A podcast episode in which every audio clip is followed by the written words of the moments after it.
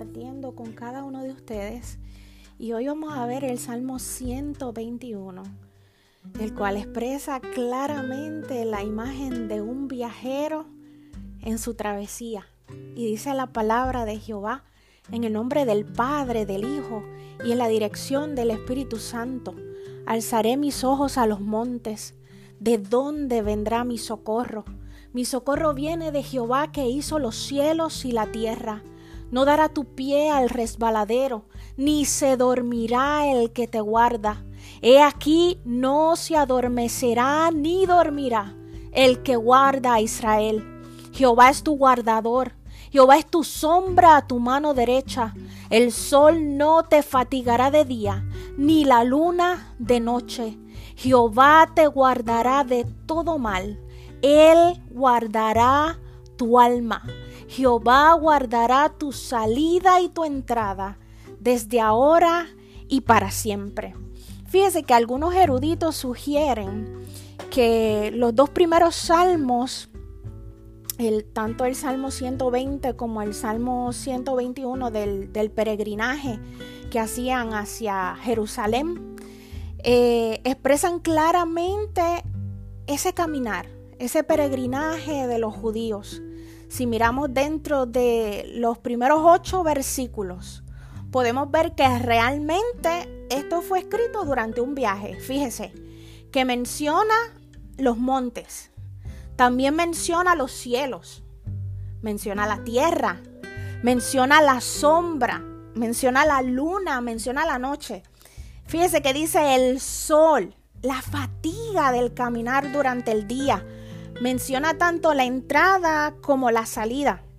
Algunos eruditos piensan que este fue simplemente el viaje de regreso. Eso pues no lo sabemos con ciencia cierta, pero sí podemos entender que iban de viaje. Y sabe que yo siempre he comparado la vida con un viaje, el viaje de la vida. Y de todas formas es interesante observar y sentir todas las inseguridades que ellos sentían, todo el cansancio, el dolor, la incertidumbre que sentía el peregrino. ¿Acaso no se le parece eso al viaje de la vida?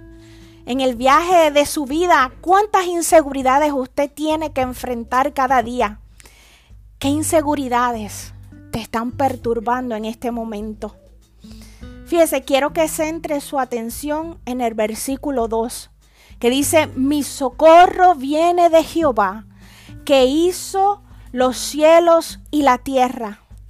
¿Cómo llama el peregrino a Dios? ¿Cómo lo llama? Lo llama mi socorro, mi ayuda, mi creador, que hizo los cielos y la tierra. Los cielos y la tierra. El hecho de recordar que es el creador de todo y de todos nos hace comprender que Él tendrá el control en nuestra vida que Él tendrá el control de nuestro viaje por la vida. Ahora quiero que miremos el versículo 5. Dice, Jehová es tu guardador. Jehová es tu sombra a tu mano derecha. Podemos decir entonces que este es el corazón de este salmo. Podemos decir entonces que tú no puedes olvidar por el viaje de tu vida que Jehová es tu guardador, que Él estará a tu lado derecha, que Él será tu sombra, que Él no te desampara, que Él no te deja, que Él no desampara la obra de tus manos. Dios te cuida, Dios te protege, Dios cuida de ti y de los tuyos. Usted y yo somos peregrinos en esta tierra.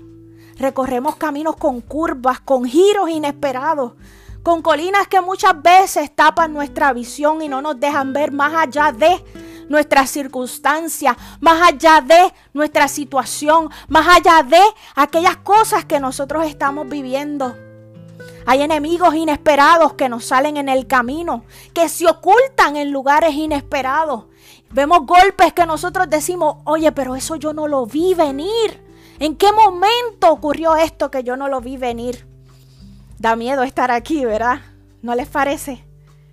Si la respuesta es sí, ¿qué te ha hecho sentir así últimamente? Piensa, analiza por un momento dado. Pero qué bendición, qué buena noticia es saber como dice el versículo 5, que Jehová es tu guardador, Jehová es tu sombra a tu mano derecha. Quiero hacer aquí como, como un énfasis, especialmente a las mujeres, aquellas que se sienten solas, desamparadas, aquellas que han sido golpeadas por las situaciones de la vida. Quiero que sepa que usted es una perla preciosa, que eres hermosa no por lo que eres por fuera, sino por tu esencia. Tú eres mucho más, mucho más que esa imagen que tú ves en el espejo. Fíjese, Dios no quiere que andemos solos en el viaje de la vida. De hecho, la Biblia apoya la ayuda humana en nuestras vidas. Y mucha gente dice, no, mejor estar solo, no, mejor yo no quiero a nadie en mi vida que me moleste, que me incomode. Pero fíjese, Eclesiastés 4 del 9 al 10 dice que más valen dos que uno. Así que en esta hora yo te invito a pensar en aquellas personas que Dios ha puesto en tu viaje y que son de bendición a tu vida. Y en esta hora yo te invito a hacer una oración por cada uno de ellos y agradecer a Dios por cada una de esas personas que Dios ha puesto en tu vida para bendecirte. Pero también quiero que perdones a aquellos que te han hecho el camino difícil, rocoso, escabroso. Que les perdones ahora en el nombre poderoso de Jesús.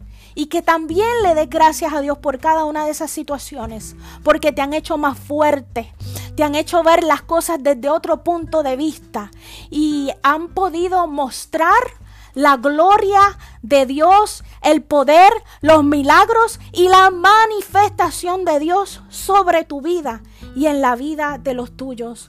Recuerda que cada persona que llega a tu vida es una asignación de parte de Dios para tu vida. Entonces disfrutemos este viaje de la vida sabiendo y reconociendo que Jehová es tu guardador, que Él es tu sombra a tu mano derecha. Dios te bendiga y te guarde.